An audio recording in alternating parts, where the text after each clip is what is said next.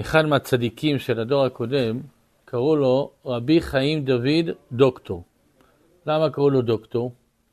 כי הוא היה דוקטור, הוא היה רופא. והוא זכה לחזור בתשובה שלמה בזכות הרב הקדוש רבי דוד מיללו, בזכותו תגן בעדינו, ועד כדי כך שהוא זכה להיות בעל רוח הקודש. מבעל עבירה שהיה בדיוטה התחתונה, חזר בתשובה, הגיע להשגה כזאת של להיות בעל רוח הקודש. ואומרים שני סיפורים שהביאו אותו לחזרה בתשובה. סיפור אחד, זה סיפר האבני נזר, שהוא היה רופא, רופא רגיל. בא אליו איזה פציינט, אמר לו שהוא רוצה ללכת למעיינות המרפא, שהיו הולכים שם למעיינות חמים, להתרפות שם, כמו שיש היום בים המלח, אה, או חמי טבריה, כן. אבל זה לא כל אחד יכול ללכת לשם. אז הוא עשה לו בדיקה רפואית, הוא, הוא גילה לו איזה מחלה כלשהי. הרופא הזה, רבי חיים דוד, אמר לו, זה סכנת מוות אם תלך לח... למעיינות המרפא האלה. אסור לך בשום פנים ואופן, יש לו איזה מחלה מסוימת. הלך בכל זאת, הגיע למקום, שם היו רופאים. והרופאים בודקים את הבן אדם לפני שהוא נכנס, אם יש לו רשות להיכנס או אין לו רשות להיכנס. בדקו אותו, אמרו לו, אין לך רשות להיכנס. למה? במחלה שיש לו זה סכנת מוות. אז הוא חזר הביתה. בדרך, הגיע לעיירה ללוב, לרבי דוד מללוב. נכנס הרב הקדוש, רבי דוד מללוב, זכותו תגן בעדינו, עסקי המצוות. אמר לו, אמר לצדיק שיש לזה מחלה מסוימת. הצדיק נתן לו חתיכת גבינה, אמר לו, תעשה לחיים על היין, בירך הגפן, בירך שהכל על הגבינה, עברי. נהיה בריא. חזר הביתה. יום אחד פוגש אותו הרופא רבי חיים דוד. אומר לו, תגיד לי, מה איתך? אומר לו, הייתי אצל אחד, נתן לי לשתות יין, נתן לי לאכול גבינה, הבראתי. אמר לו, לא יכול להיות. היין זה סם המוות למחלה הזאת. מי זה הבן אדם שהביא לך? הלך אליו, מזה זכה לחזור בתשובה שלמה. כשהוא הכיר את רבי דוד מיללוב, זכה לחזור בתשובה שלמה. סיפור אחר יש, איך הוא הכיר אותו, שאומרים שהוא הזמינו אותו לעיר אחרת, היה איזה שר בסכנת חיים, אז ביקשו ממנו שיבוא להציל את השר. עד שהוא הגיע, השר מת. אז הוא התאכזב מאוד, נסעתי כזאת דרך ארוכה עד שהגעתי, הבן אדם נפטר, בשביל מה הייתי צריך לטרוח? אז בדרך הזו, הבת של רבי דוד מיללוב הייתה בחדר לידה, הייתה הסתבכות, והזיקו אותו עם כבר טפות, תטפל בה, והוא הציל אותה ואת התינוק. אז, אז רבי דוד מיללוב היה שם בחדר לידה, מזל טוב, ברוך השם, יישר כוח לרופא, בירך אותו. ואז הוא סיפר לו שבכלל לא היה צריך להיות פה. במקרה הוא הגיע לעיר בשביל להציל איזה שר, והשר מת. אז אמר לו רבי דוד מיללוב, שכתוב אצל שאול המלך, שהוא חיפש שלושה ימים את האתונות. ואז הנער אמר לו, יש פה רועה, רועה לא עם עין, אלא רועה עם א', שהוא רואה למרחוק. בוא נלך ונשאל אותו, מה נשאל אותו? אז אומר הפסוק, אתה נלחש שם, אולי יגיד לנו את דרכנו אשר הלכנו עליה. מה זה אשר הלכנו? היה צריך להגיד אשר נלך. מה זה הלכנו? כי יהודי, אין מצב שהוא הולך סתם. חיפשת שלושה ימים את האתונות, זה לא סתם, יש פה איזה משהו. אמר רבי דוד מנהלו לאותו רופא, אתה הגעת לעיר הזאת בשביל להציל את הילדה הזאת, זאת שהייתה בחדר לידה. אז אותו שר חולה ימות, בשביל מה? בשביל שאתה תבוא לפה. כי בורא עולם משגיח ועושה את, את הכל בשביל מה? בשביל להציל יהודי. הוא כל כך התלהב מזה, שזה הביא אותו למה? לחזרה בתשובה. והוא הגיע לכאלה השגות, שהיה כבר בעל רוח הקודש, אנשים היו מחכים בתור אצלו לקבל ממנו ברכות. לפני פטירתו, התחיל לבכות, בוכה, בוכה. היה שם התפארת שלמה. אומר לו, למה הרב בוכה? הרי כל העבר, אדם עושה תשובה, מתכפר, הכל נמחק, אין לך מה לבכות. אמר לו, לא, אני לא רוצה שזה יימחק. אני רוצה שהכל יישאר. למה? כי אני עשיתי תשובה מאהבה, כל העוונות נהפכו לזכויות, אני לא רוצה שום דבר יימחק. לא רוצה למחוק שום דבר מהעבר שלי. אז לפי המאמר הזה שהצדיק הסברתי, אנחנו עכשיו בפדיון עוונות. אנחנו בימי השבבים שעושים את הפדיון העוונות. מה העניין של הפדיון העוונות? הרי, הרי הקדוש גילה לנו שכל עבירה ועבירה, התיקון שלה זה לעשות מספר תעניות. למשל, הבעל אשת איש, 325 תעניות. או, כי גם את ה-325 תעניות האלה, צריך לעשות אותם רצופים. רצוף. חוץ משבת, חוץ מיום טוב, חוץ מחול המועד, חוץ מראש חודש. אז תחשוב, 325 יום, מתי מותר לך לצום? רק בימים שמותר בהם, שאומרים בהם תחנון. ימים של ראש חודש יכול לעמוד בזה, יוצא שיותר משנה הוא צריך רק בשביל לתקן עוון אחד. לא יודע, אבל צריך רצוף, התיקון הוא רצוף. אז על גאווה, האדם התגאה, מי לא נכשל בגאווה? מימי תעניות. מימי תעניות. כיבוד אב ואם. מימי תעניות. הבעל הנידה, 82 תעניות. כל אחד יש לו את המספר שלו. אז עכשיו, בן אדם, בוא נגיד, אדם היה נשוי, היה אדם, לא ידע, היה לא דתי. היה עם אשתו, אשתו אף פעם לא הלכה למקווה. 30 שנה חי איתה. אחרי 30 שנה חזר בתשובה. כל פעם 82 תעניות. כמה, כל פעם, כל עבירה, 82 תעניות. כמה פעמים הוא היה איתה? לפחות אלף פעמים, 82 אלף פעם. איך יעשה כל כך הרבה תעניות? בא רבנו יוסף חיים זכותו תגן בעדנו, שו"ת רב פעלים, חלק ג' סימן ל"ה, גם בבן איש חי, שנה שנייה, פרשת שופטים, סעיף כ"ב, והוא כותב שאדם יכול לפדות את התעניות שלו בכסף. כמה כסף? אב דרם לחם, אב דרם נפתן. כמה זה אב דרם? כמה זה דרם? שלוש גרם. אז אב דרם, 72 כפול 3, 216 גרם. כיכר לחם, כמה גרם יש בו? 850 גרם. 215 גרם מתוך ה-850 גרם, זה בערך רבע. אז אם כיכר לחם עולה 7 שקלים, רבע כמה עולה? 2 שקלים, נכון? משהו כזה. אז אב דרם לחם כמה זה? 2 שקל. ועוד אב דרם נפתן, תוספת ללחם, אז אני מחמיר, אומר 8 שקלים. אז בעשרה שקלים אתה פודה תענית. אדם שהתחייב תענית על העבירות שלו, אומר רבנו יוסף חיים, אתה יכול לבדות את התענית באב דרם לחם, אב דרם נפתן. כמה זה? תענית אחת עשרה שקלים. אז עכשיו, נגיד למשל פה גם היסוד, שזה 84 תעניות, כמה כסף צריך לתת? 840 שקל. בא רבנו יוסף חיים ועושה עוד יותר קולה מזה. וזה הטריק שמשתמשים בכל המקומות שעושים את התיקון. מה? לא, אתה יש לך 840 שקל עכשיו להוציא? אין לך. עכשיו, לפני כן, רבנו יוסף חיים אומר, בוא נגיד ההוא עם האלף פעם, כן? אמרנו 82 אלף תעניות. הוא לא צריך עכשיו לתת 820 אלף שקל, כן? אמרנו כל תענית זה 10 שקלים, 82 אלף תעניות, 820 אלף שקל. אלא, מספיק תיקנת פעם אחת. ופעם אחת תיקנת את כל העוון, את כל התעניות. פדית תענית אחת, זה נחשב לך שפדית את כל התעניות. ככה אומר רבנו יוסף חיים. אז עכשיו לא צריך לתת 82 אלף תעניות, אלא 82 אחד. כמה זה יוצא?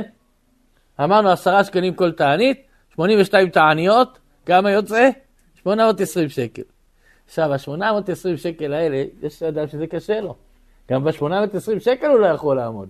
להוציא הוצאה כזאת, אז גם על זה מצאנו טריק. מה עושים? וזה עושים בכל התיקונים. בית הכנסת שם במעטפה 820 שקל. אתה תורם משהו לבית הכנסת, בית הכנסת נותן לך את המעטפה הזאת במתנה גמורה. אתה עם הכסר הזה יכול ללכת הביתה, זה שלך. ועכשיו שאתה נותן את זה לבית הכנסת, נתת פדיון, תענית, 820 שקל.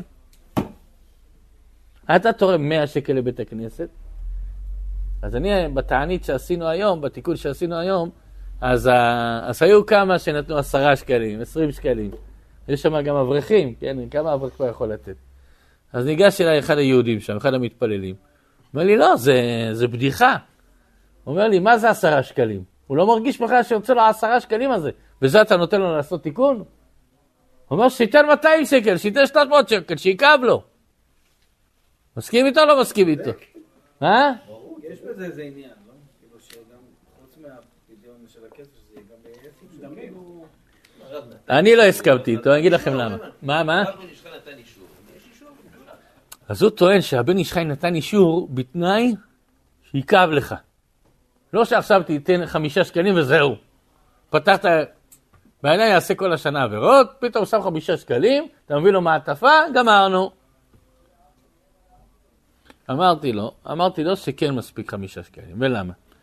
כל האנשים שנמצאים פה בבית הכנסת לא באמת רצו לעשות את העבירות שהם עשו. יצר התגבר עליהם, והם נפלו. מה לעשות? שאור שבא יישא מעכב. עכשיו אתה, אתה נותן להם פתח לכפרה. מעכשיו אתם פותחים דף חדש. מעכשיו יתכפר לכם, מעכשיו דף חדש, אין יותר עבירות, אין יותר עוונות, מעכשיו דף חדש.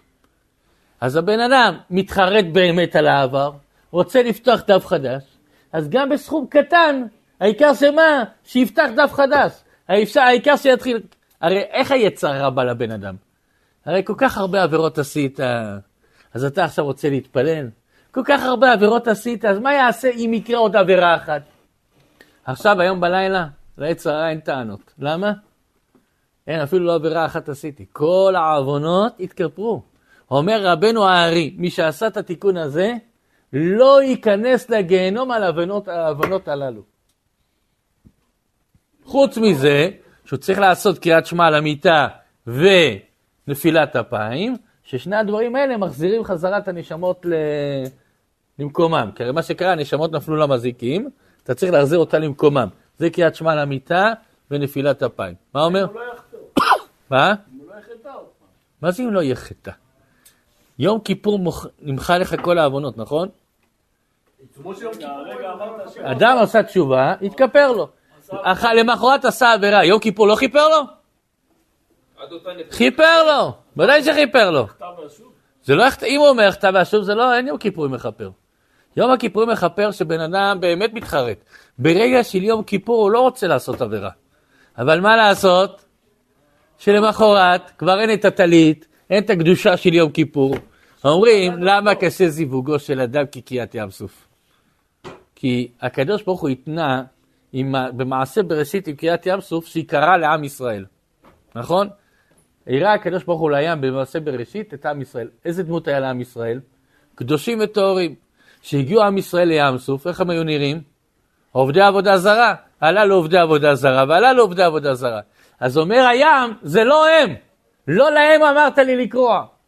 לכן קשה פרנסתו של אדם כקריאת ים סוף. למה? ביום כיפור הבן אדם עם טלית על הראש, בוכה, מתפלל בדביקות, בקדושה, חותמים לו ספר של פרנסה לכל השנה. מגיע הזמן ביום אה, חודש מר חשוון, שהוא בא לקבל את הפרנסה, המלאך שצריך לתת לו את הפרנסה אומר, רגע, זה לא הוא, כי בתמונה מה קיבלתי? אחד עם טלית, קדושה, טהרה, עכשיו זה פרצוף אחר. זה לא הבן אדם, לא מגיע לו.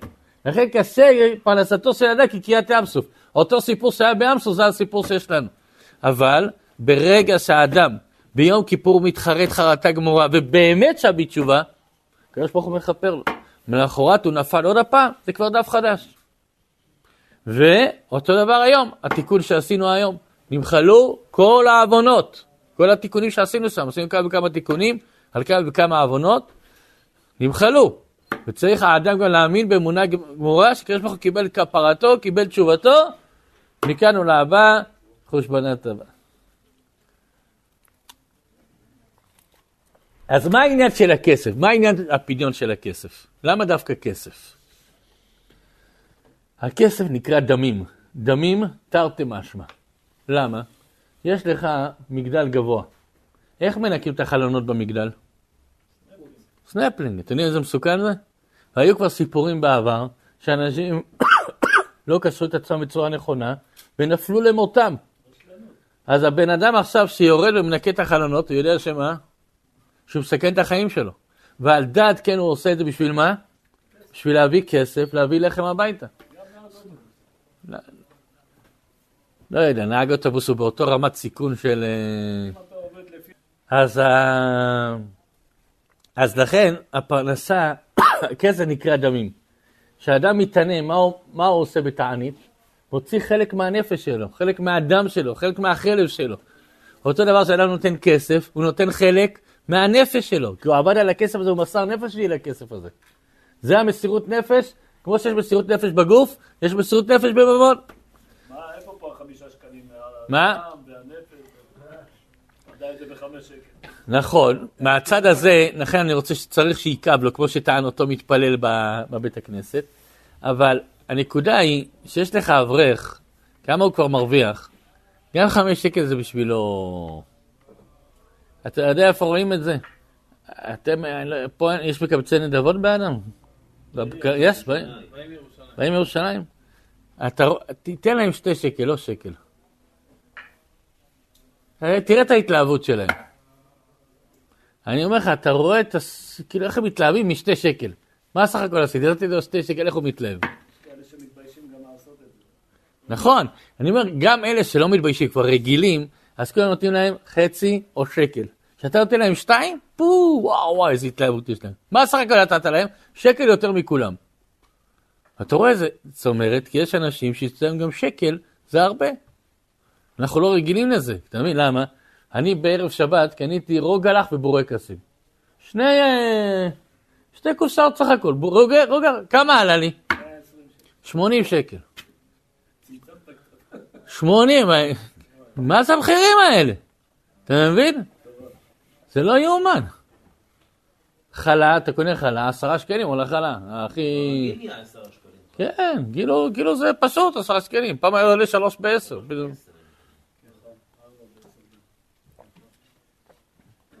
המצב נהיה נורא ואיום, השם ירחם. אתה מבין, לא לא. כן, מבין. וזה עוד המפלגות שמחפשות לכאורה את טובת החברה, ורואים את הצער, את הצער כאילו מבחינה. כלכלית, מה? רואים את הצער העזתי.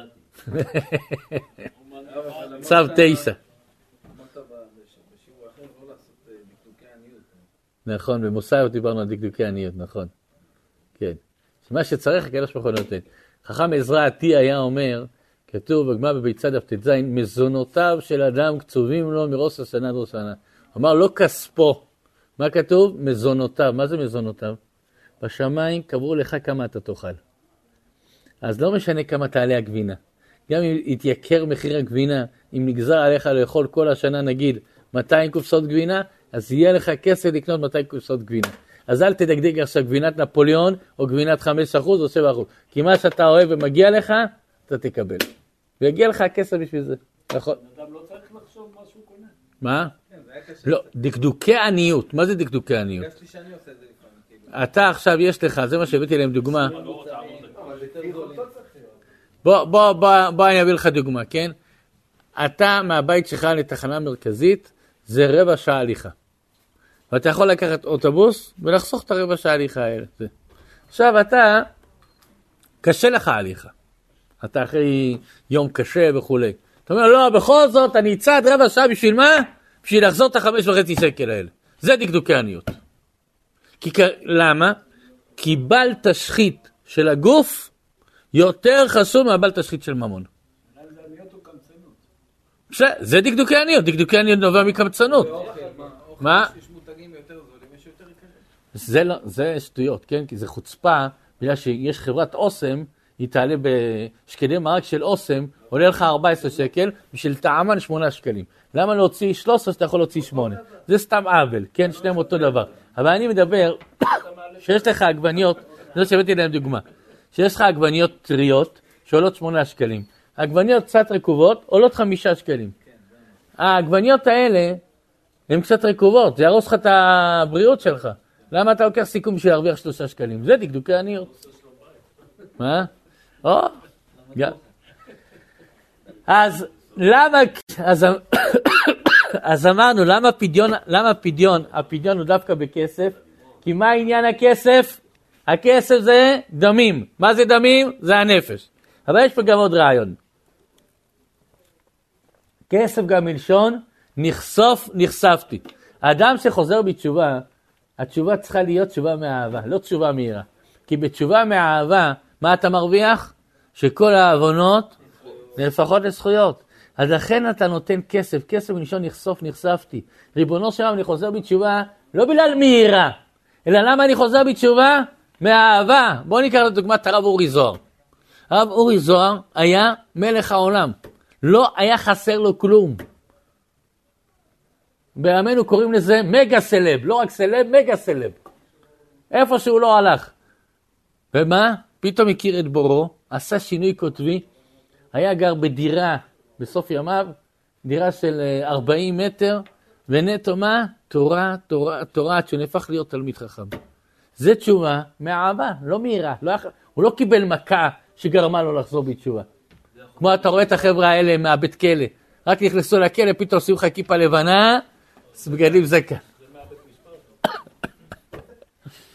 זה לא נקרא תשובה מאהבה. תשובה מאהבה זה אדם שיש לו. לכן עניין הכסף. מה זה הכסף? מלשון נחשוף נחשפתי, אני חוזר אליך בורא עולם, מאהבתי אליך. וכל כך הרבה נתת לי בורא עולם, לכן אני חוזר בתשובה. וזה העניין של הכסף.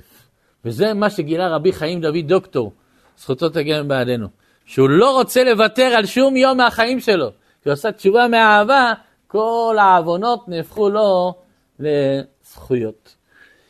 היה הרב הקדוש רבי רפאל ברדוגו, זכותו תגן בעדינו, הוא מכונה המלאך רפאל, קבור במקדס, ליד משפחת משש. רבי שלום משש, שהיה רבה של ירושלים, היה דור שישי של רבי רפאל ברדוגו. הוא יש לו ספר שנקרא שרביט הזהב, כי בפורטוגזית בורדוגו זה שרביט הזהב, ככה, ככה אומרים. אז הוא רבי רפאל ברדוגו, זכותו תגן בעדינו, אמר לתלמיד שלו, רבי יוסף מימרן, אמר לו, תספר לתלמידים פה מה ראית באותו לילה. אומר להם רבי יוסף מימרן, לילה אחד, היה אחד, שתיים בלילה, אני יושב ולומד, ולומד איזו סוגיה קשה. ויש לי קושייה מאוד מאוד חזקה על הסוגיה, אני לא יכול להמשיך הלאה. אז הלכתי לחפש בספרים, מישהו מדבר, שום דבר. אין ברירה, מה? צריך ללכת למי? לרב. שתיים בלילה, הרב ער, ישן בשעה כזאת. הלך לבית של הרב, של רבי רפאל ברדוגו, הוא רואה שהאור דולק. סימן שמה?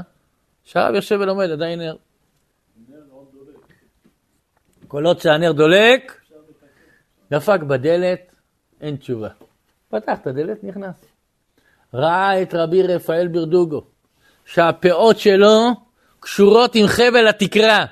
למה מלאכי? שאם הוא ירדם, טיק, יתעורר. והרגליים שלו בתוך קערה של מים קרים כדי שלא ירדם. אמר להם רבי רפאל ברדוגו לתלמידים, אני אומר לו לספר את זה לא בשביל להתגאות עליכם, בשביל שתבינו איך אדם צריך ללמוד תורה. בן אדם נמצא ב-11 בלילה. 11 בלילה, אתה כבר מתחיל להיות עייף. תעמוד 10 דקות, תלמד עמידה ב-10 דקות, אתה תראה שהעייפות תיעלם. אתה קם, חמש לפנות בוקר. תשע, הראש מנקר. אתה כבר כזה, הופ, התחיל. אחרי חמש דקות מה קורה? העייפות נעלמת ואתה ממשיך הלאה. אל תיתן לגוף שלך לעבוד עליך. הרבה פעמים הגוף נותן לך עייפות שזה מה? זה נטו דמיון. טיפה תתגבר, אתה תראה שהדמיון הזה נעלם. יש פעם מי שבאמת בן אדם צריך ללכת לישון, כן? דיברנו על זה. שב לכם משכימי קומה אחרי שבט אוכלי לחם העצבים, כן ניתן לידידו שינה, מה שהתורה זהב כותב בבן העזר סימן כ"ה, שאדם צריך לישון טוב והוא יקבל שכר על השינה. דיברנו על זה בעבר. אבל אדם צריך לדעת שהתורה נקנית במיעוט שינה, וצריך להתגבר על זה. ורבי רפאל ברדוגו ביקש להיקבר בארון. והוא אמר למה? הזוהר הקדוש אומר בפרשת תרומה דף קנ"א, שניקבר באדמה ולא בארון. ולמה? אומר הזוהר הקדוש, שכל עוד שהגוף קיים, יש דין בשמיים על הנשמה בגיהנום. נרקב הגוף, נשארו רק עצמות, אז נגמר הדין בשמיים. ואומר הזוהר הקדוש, ואין צדיק אשר יימלט מהדין הזה. כולם עוברים את הדין הזה. ולכן, מה? כל עוד שיש גוף, יש בשר, אתה רואה את הגוף שלהם כבר נאכל, כן. כן, כן. אז הם ישר בשמיים למעלה. אומר הזוהר הקדוש, בסוף בסוף הוא כותב ככה, ויש מעט צדיקים שאין להם את הדין הזה. וזה מה שראינו צדיקים שמה זכו? שהגוף שלהם נשאר שלם, לא נרקב. אומר רבי רפאל ברדוגו, אני רוצה שתקברו אותי בארון ולא באדמה. ולמה? הוא אומר שלעולם לא פגם בבריתו, לא באונס ולא ברצון. ממילא הוא לא, רוצ- הוא לא, אין לו מה לחשוש, הוא לא יהיה לו את הדין הזה. לכן שיקברו אותו בארון. קברו אותו בארון. אחרי שנתיים שלוש, הייתה הבת של השר שם המקומי, גויה. לא היה לה ילדים, הייתה נשואה כמה שנים, לא היה לה ילדים. אמרה לה המשרתת היהודייה, תראי, יש פה קבר של צדיק, רבי רפאל ברדוגו, במיקנס. לכי תתפללי שמה, ויהיה לך ילדים. הלכה הבת של השר הגוי, התפללה אצל רבי רפאל ברדוגו, ברוך השם, נולד לה בן. יום אחד השר משחק עם הבן, עם הנכד שלו. משחק איתו, נהנה איתו. אמרה לו הבת, אבא, כל מה שיש לך את הנכד הזה זה בזכות מי? בזכות הצדיק רבי רפאל ברדוגו שאני התפללתי על קברו. אמר לה ככה, מיד השנאה שלו ליהודים עלתה למוח, נתן הוראה להוציא אותו מקברו, לפנות אותו. באו הגויים עם המקוש, באים לחפור, המקוש עף עליהם, מתו. בא השני, אותו דבר. באו אליו, אמרו לו פה איזה ארבעה, חמישה פועלים נפלו, מתו, אי אפשר להזיז אותו. אותו שר רשע נתן הוראה ליהודים תוך שלושה ימים לפנות את רבי רפאל ברדוגו מקברו. אם לא יעשו זאת, הוא זורק את כל, שולח את כל היהודים מהעיר. לא יהיה רשות לאף יהודי להישאר בעיר. לא הייתה ברירה, עשו שלושה ימי צום. הוציאו את רבי רפאל ברדוגו את הארון שלו. פתחו את הארון וראו אותו כאדם הישן על מיטתו. שלם! למה קודש הקודשים רבי רפאל ברדוגו נפטר הושענא רבא תקפ"ב. זאת אומרת כמה שנים? 202 שנה.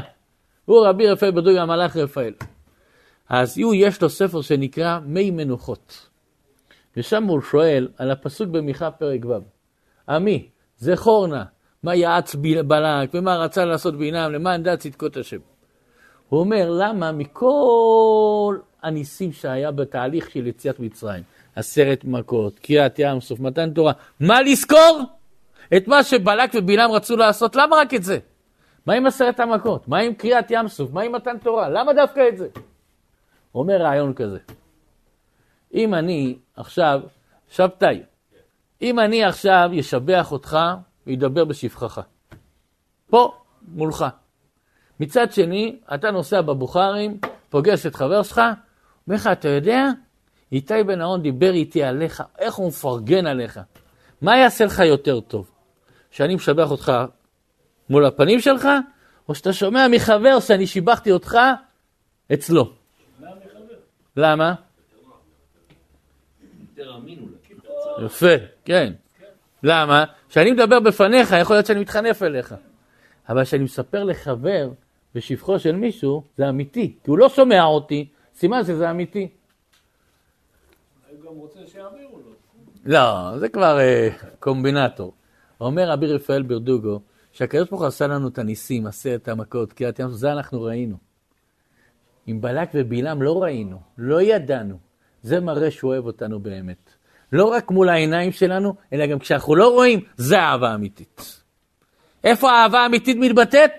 שאתה מפרגן לי ואתה אוהב אותי, שאני לא רואה שאתה אוהב אותי. אומר אומר, אומר קו הישר, מהסיבה הזאת, אנחנו כל בוקר אומרים, מזמור לתודה. למה אומרים מזמור לתודה? הוא אומר, אתה יודע כמה ניסים היה לך אתמול, שאתה אפילו לא יודע, והקדוש ברוך הוא מאהבתו אליך עשה לך את הניסים האלה? אז תודה לו על כך. הקדוש ברוך הוא אוהב אותך באמת, אז הוא לא עושה רק מול העיניים שלך ניסים, הוא גם עושה לא מול העיניים שלך, ועל זה אתה צריך להגיד לו מה? מזמור לתודה. אומר התרגום, יונתן בן עוזיאל, שמות פרק א' פסוק ט"ו. פרעה הלך לישון. בלילה הוא רואה בחלומו מאזניים. על כף אחת טלה, על כף השנייה כל ארץ מצרים. והטלה מכריע את הכף, את כל ארץ מצרים. מתעורר פרעה בבוקר, זוכר את החלום, מזמין את כל חרטומי מצרים שיפתרו לו את החלום. אומר לו יונוס, אומרים לו יונוס וימברוס. מי הם היו הבנים של בלעם? אומרים ליונוס וימברוס, אתה יודע מה זה החלום הזה? יבוא יהודי אחד, עם ישראל ימשלו לטלה, והוא ינצח את כל מצרים. אומר רבנו יוסף חיים, למה דווקא הראו לו טלה בכף המאזניים? מה העניין כאן? אומר רבינו יוסף חיים, הקדוש ברוך הוא דן את האדם לפי הסביבה שלו. האישה הצרפית אומרת לאליהו הנביא, למה באת להזכיר את עווני? אומר רש"י, עד עכשיו כלפי אנשי עירי מה הייתי? צדיקה. עכשיו שאתה באת מולך, אני לא צדיקה, אז למה באת להזכיר את עווני? אומר, מה אנחנו רואים מכאן? שהקדוש ברוך הוא דן את האדם לפי הסובבים אותו. עד כדי כך אומר השלה הקדוש, שמהסיבה הזאת, בתחילת יום כיפור, מה אנחנו אומרים? אנחנו מתירים להתפלל את העבריינים. הוא אומר, למה אתה מביא עבריינים לבית הכנסת? כי אתה רוצה שידונו אותך לא מול הרב של בית הכנסת, אלא מול העבריינים. אז אתה מבקש מהעבריינים, בוא, בוא לבית הכנסת כדי שאני אצא זכאי. זאת אומרת, לפי השלה הקדוש, יש לך אפשרות ביום כיפור להתפלל בישיבת פונוביץ'. יש לך אפשרות להתפלל בפאב בתל אביב. איפה עדיף? פאב בתל אביב. למה? כי הקדוש ברוך הוא דן אותך לפי הסובבים אותך. מה? לא, מה? יפה, אבל מה הרעיון פה? שאתה צריך להיות מול, ליד אנשים פחות טובים. כי בוא נאמר, להיות ראש לשועלים מאשר זנב לאריות. זה לא ככה, נו, אז מה? בתפילה זה כן ככה. לא מסתבר עשתה הקדוש. לכן ביום כיפור תביא עבריינים לבית הכנסת.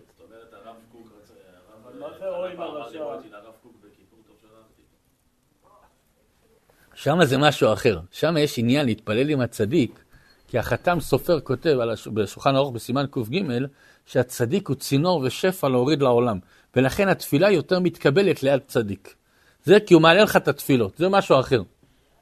הרב דוב קוק, קודש קודשים, זה יהודי שאתה מתפלל לידו, זה סגולה לקבלת התפילות.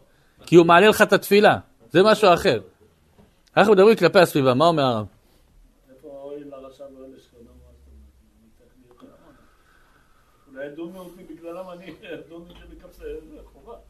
לא, אוי לרשע, אוי לשכנו, זה שבא האונס על הרשע, לא תמיד השכן מספיק, להג... יש לו מספיק זכויות להגנה, ואז הוא יענש יחד עם הרשע.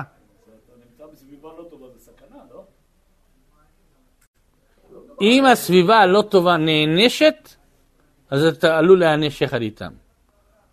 כשמגיע העונש. על זה נאמר אוי לרשע אוי לשכנו. אבל עכשיו בתפילה שאתה מתפלל, ואז דנים אם לקבל את התפילה שלך או לא, אז אומר השלה הקדוש, איך דנים אותך? כלפי הסובבים אותך. הוא, כמה זכויות יש לו? 40 זכויות. אתה יש לך 50? אז יש שבת, צריך לקבל את התפילה שלך. אבל אם אתה תתפלל במקום שכולם יש 100, ואתה יש לך 50, תפילה שלך לא תתקבל, כי אתה אין לך זכויות מול כולם. ככה אומר השלה הקדוש. והוא מוציא את זה מהסיפור של אליהו הנביא עם האישה הצרפית. למה באת להזכיר את עווני? אם... מה זה? לא, יש צדיק הדור, כמו חנה, החתם סופר לומד את זה מחנה שהלכה והתפללה ליד עלי הכהן. למה היא הלכה ועמדה להתפלל ליד עלי הכהן? כיוון שהיא אומר, ליד הצדיק, הצדיק מעלה לך את התפילה. לכן היא הלכה ועמדה ליד עלי הכהן. יש צדיק הדור שהוא מעלה לך את התפילות. אז לכן יש עניין ללכת ולעמוד לידו ולהתפלל. אבל עכשיו שיש ציבור, הציבור זה אנשים בינוניים ומטה. אבל יש לך בינוניים ברמה של 100, ויש לך בינוניים ברמה של 50, ואתה ב-70, אז אם תתפלל עם ה-100 או עם ה-50?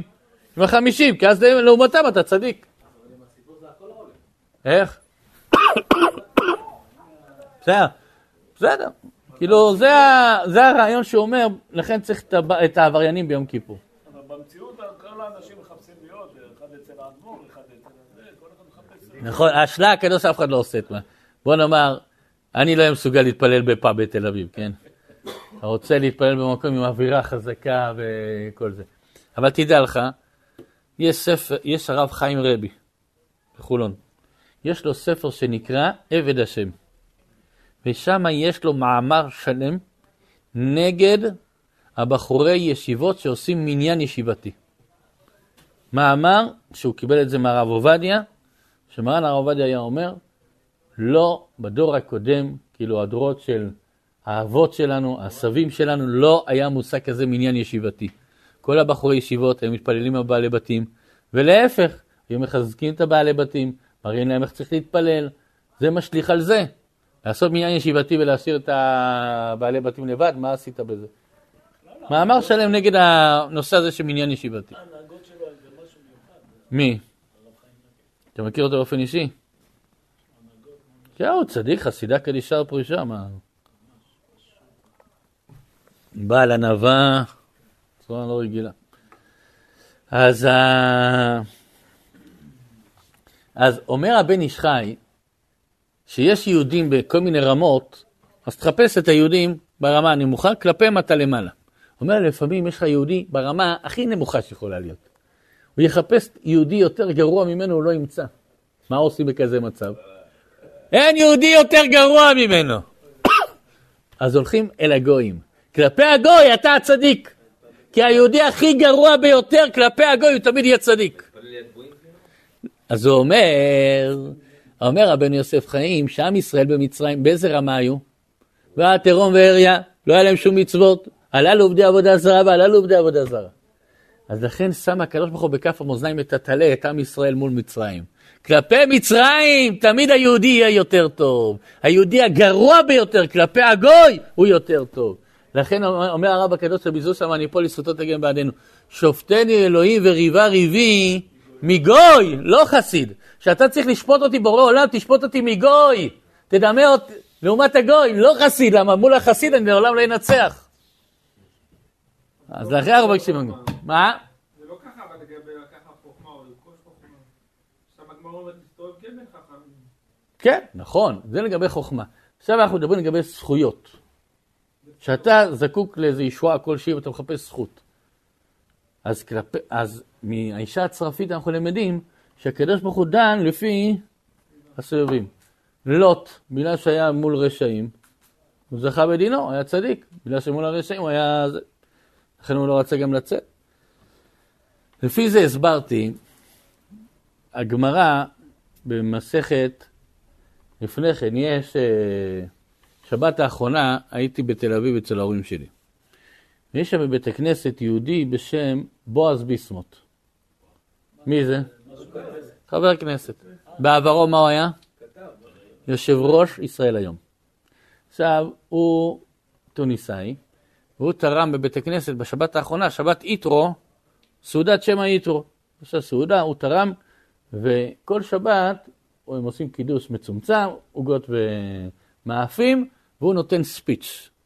הוא רטוריקן לא קטן, והוא מדבר, אומר זה דבר תורה עם ה... הוא כל שבת מגיע לבית הכנסת.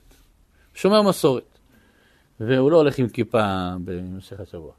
ואז הוא נותן מאמר תורני עם השלכות פוליטיות של השבוע. זה כל שבת אה, זה. אז השבת בכלל היה סעודה גדולה, מלא אנשים, אז עוד יותר. אז הוא דיבר ואני דיברתי. אז, אה, אז הוא אמר, הוא אמר, הוא דיבר ככה, הוא אמר, הוא בדיוק חזר מלוקסמבורג.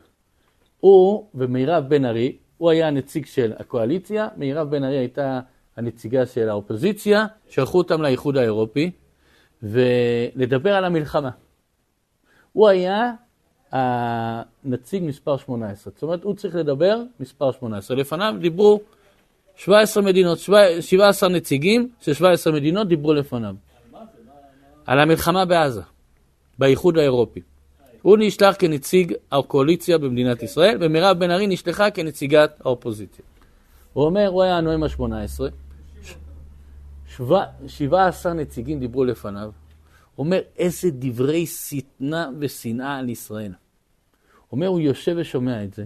הוא אומר, חשבתי לעצמי, מה היה קורה אם עכשיו היינו שומעים בסינגפור, שיש איזה קבוצה בסינגפור שמתעללים באזרחים?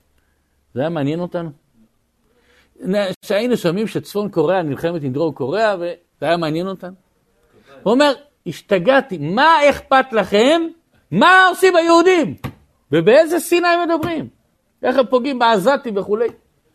הוא אומר, ומי הנציג שעלה על כולנה? נציג מדינת אירלנד. הוא בכלל עלה על כולנו, ממש, הרי שהייתה אחת הילדות שנחטפה, היא עם אזרחות אירלנדית, אמילי, אמילי, משהו כזה, אז הוא אמר, אז ראש ממשלת אירלנד אמר, ילדה הלכה לאיבוד, ברוך השם מצאו אותה. הוא אפילו לא אמר שהיא נחטפה, כן? יש להם שנאה ליהודים בצורה לא רגילה.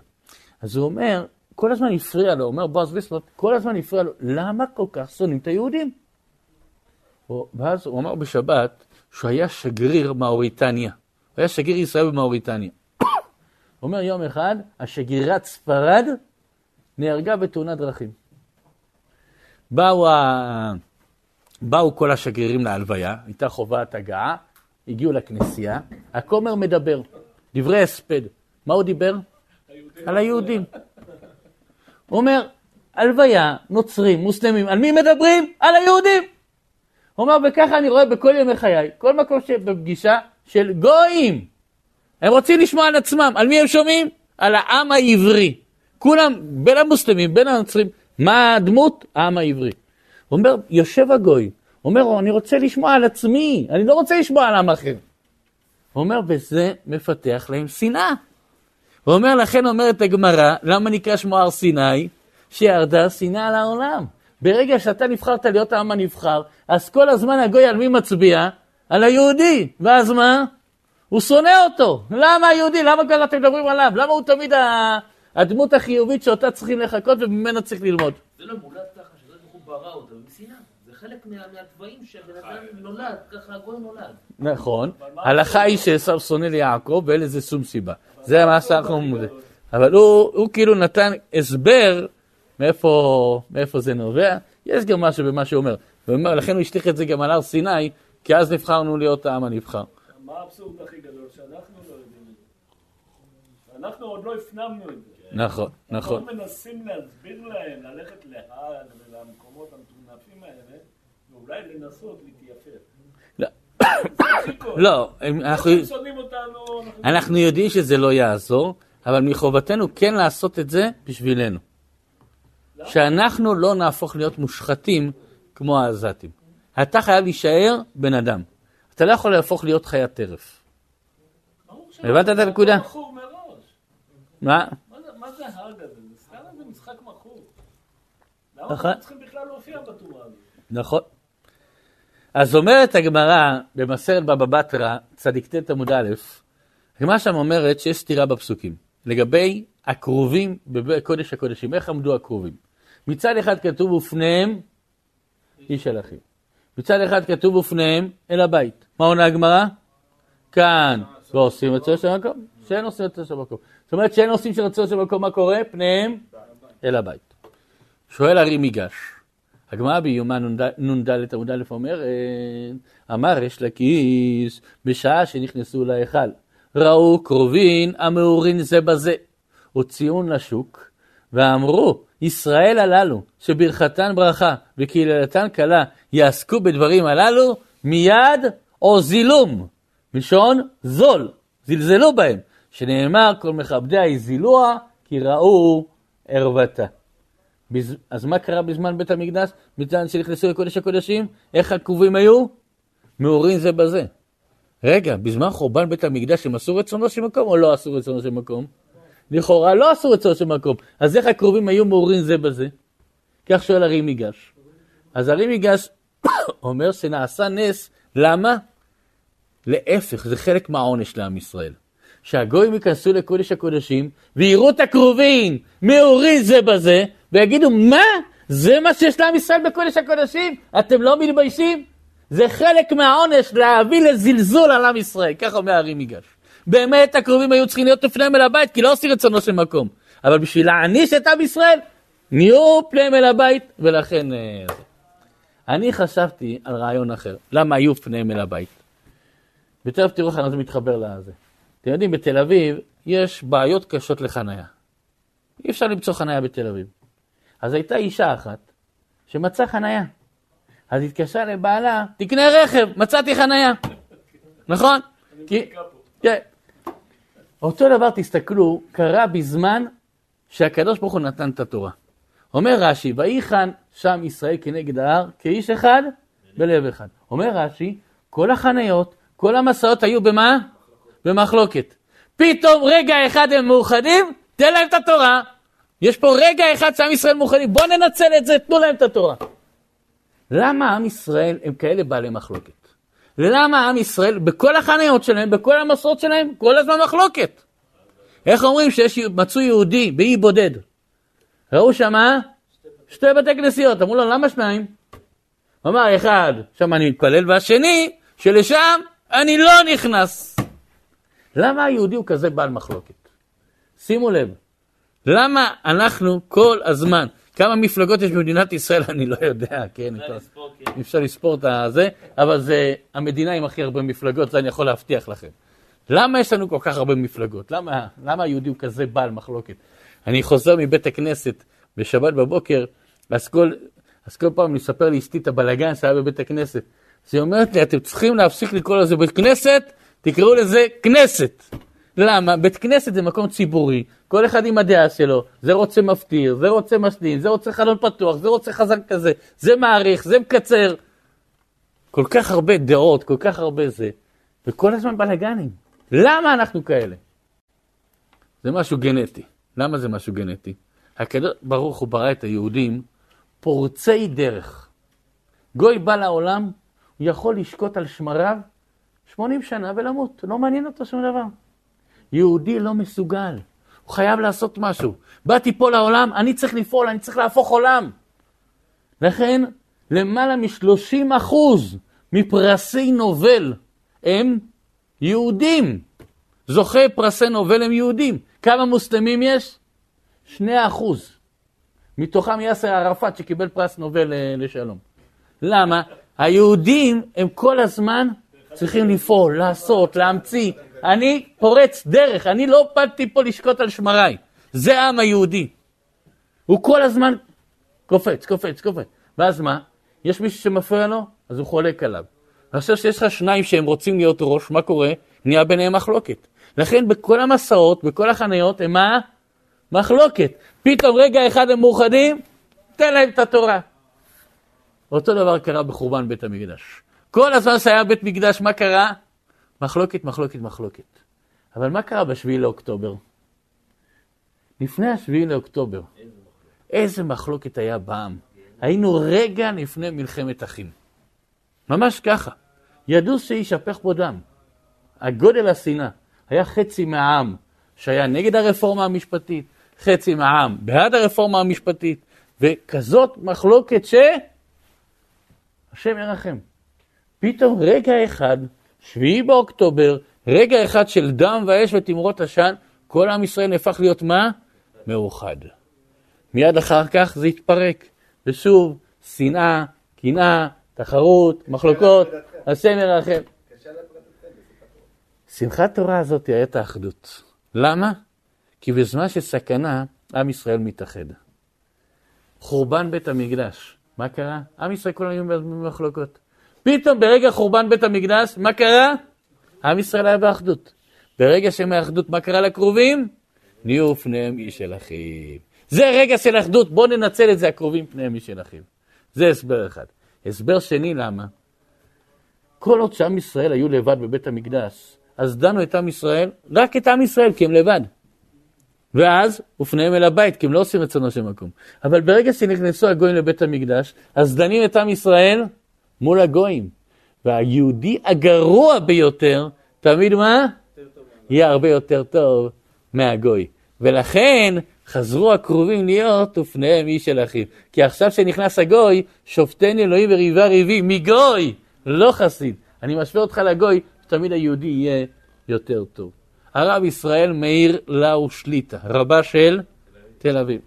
אז הוא סיפר שבמלחמת יום הכיפורים, במלחמת יום הכיפורים היה רבה של תל אביב, מלחמת יום הכיפורים באיזה יום היה? שבת, כן, ביום שבת זה היה. יום ראשון הוא בא לבית חולים איכילוב, שנהפך להיות בית חולים צבאי. פינו את כל האזרחים מבית חולים איכילוב, ורק חיילים נמצאים בבית חולים איכילוב. היו מביאים פצועים מהדרום, מסוקי יסעור, לא יודע מה זה היה מסוקי יסעור, אבל הנחיתו אותם בשדה דוב, זיכרונו לברכה, היום שדה דוב כבר לא קיים, רידינג, ומשם היו מביאים אותם לבית חולים איכילוב, ושם מטפלים בהם. מספר הרב לאו, היה קומה ארבע, מחלקה של פרופסור וישניצר. שם היו לו עלינו החיילים שנשרפו בטנקים, שפצועים שנשרפו בטנקים.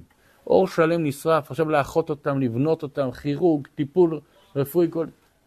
הוא אומר, לילה אחד, היה שם חייל שנשרף בטנק, כל גופו חרוך, ומרוב כאבים כל הלילה הוא צעק, צעק, בכה, כאבים.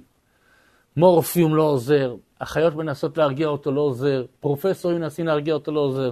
אומר הרב לאו, אני ניסיתי לדבר לשם, שום דבר לא עזר.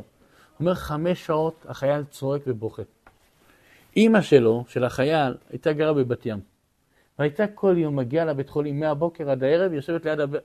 ליד המיטה של הבן שלה. 12 בלילה חוזרת הביתה, 5 לפנות בוקר מגיע. אותו לילה שהוא צועק ובוכה, 5 לפנות בוקר האימא מגיעה. היא נכנסת לבית חולים, שומעת את הצעקות של הבן שלה מקומה 4. היא יודעת, זה הבן שלה, היא אישה מזהה, זה הקול של הבן שלי. היא רצה, מוותרת על המעלית, רצה לקומה 4, מתיישבת לידו, מלטפת אותו, מעודדת אותו, מדברת איתו. החייל נרגע, הפסיק לבכות, הפסיק לצעוק ונרדם. אומר הרב לאו, ניגשתי לאמא, שאלתי אותה, מה הסוד שלך? איך את הצלחת מה שאנחנו לא הצלחנו? איך את הצלחת להרגיע אותו? איך הצלחת להרדים אותו? אז האמא אמרה לו, אמרה לו, תראה, הוא מעל ברך שמאל שלו, יש לו חתיכת אור שלא נשרפה. אני ניטפתי אותו בחתיכת אור הזו. ודרך החתיכת אור הזו, הוא הרגיש את האהבה של האמא. הלטיפות האלה חיממו אותו, וזה מה שהרגיע אותו. אומר הרב לאו, יצאתי משם, אז הבנתי מה אמר הנשי, הנביא ישעיה בפרק ס"ו. הוא אומר הנביא, כאיש אשר עמו תנחמנו, כן אנוכי אנחמכם, ובירושלים תנוחמו. שאל הרב לאו, למה כאיש אשר עמו תנחמנו? למה עמו? למה לא אבא? איפה האבא כאן? למה דווקא אימא? הוא אומר, רק אימא יודעת איפה ללטף. רק אימא יודעת איפה המקום שלא נפגע, שדרך שמה אתה תוכל לקבל את החום האימהי. וזה הקדוש ברוך הוא יודע לתת לנו, ואיך זה יקרה? ובירושלים תנוחמו. שיבנה לנו את ירושלים, ישלח לנו את משיח צדקנו. עוד השבוע הזה, משנכנס אדם מרבין בשמחה, מרבים בשמחה, איזה שמחה? שמחה אמיתית, שמחה של גאולה, שמחה של ישועה, שמחה של בית מקדש, שמחה של משיח, גאולת עולם, אמן כן יהי רצון. יהיה חודש טוב? יהיה חודש שמח בעזרת השם.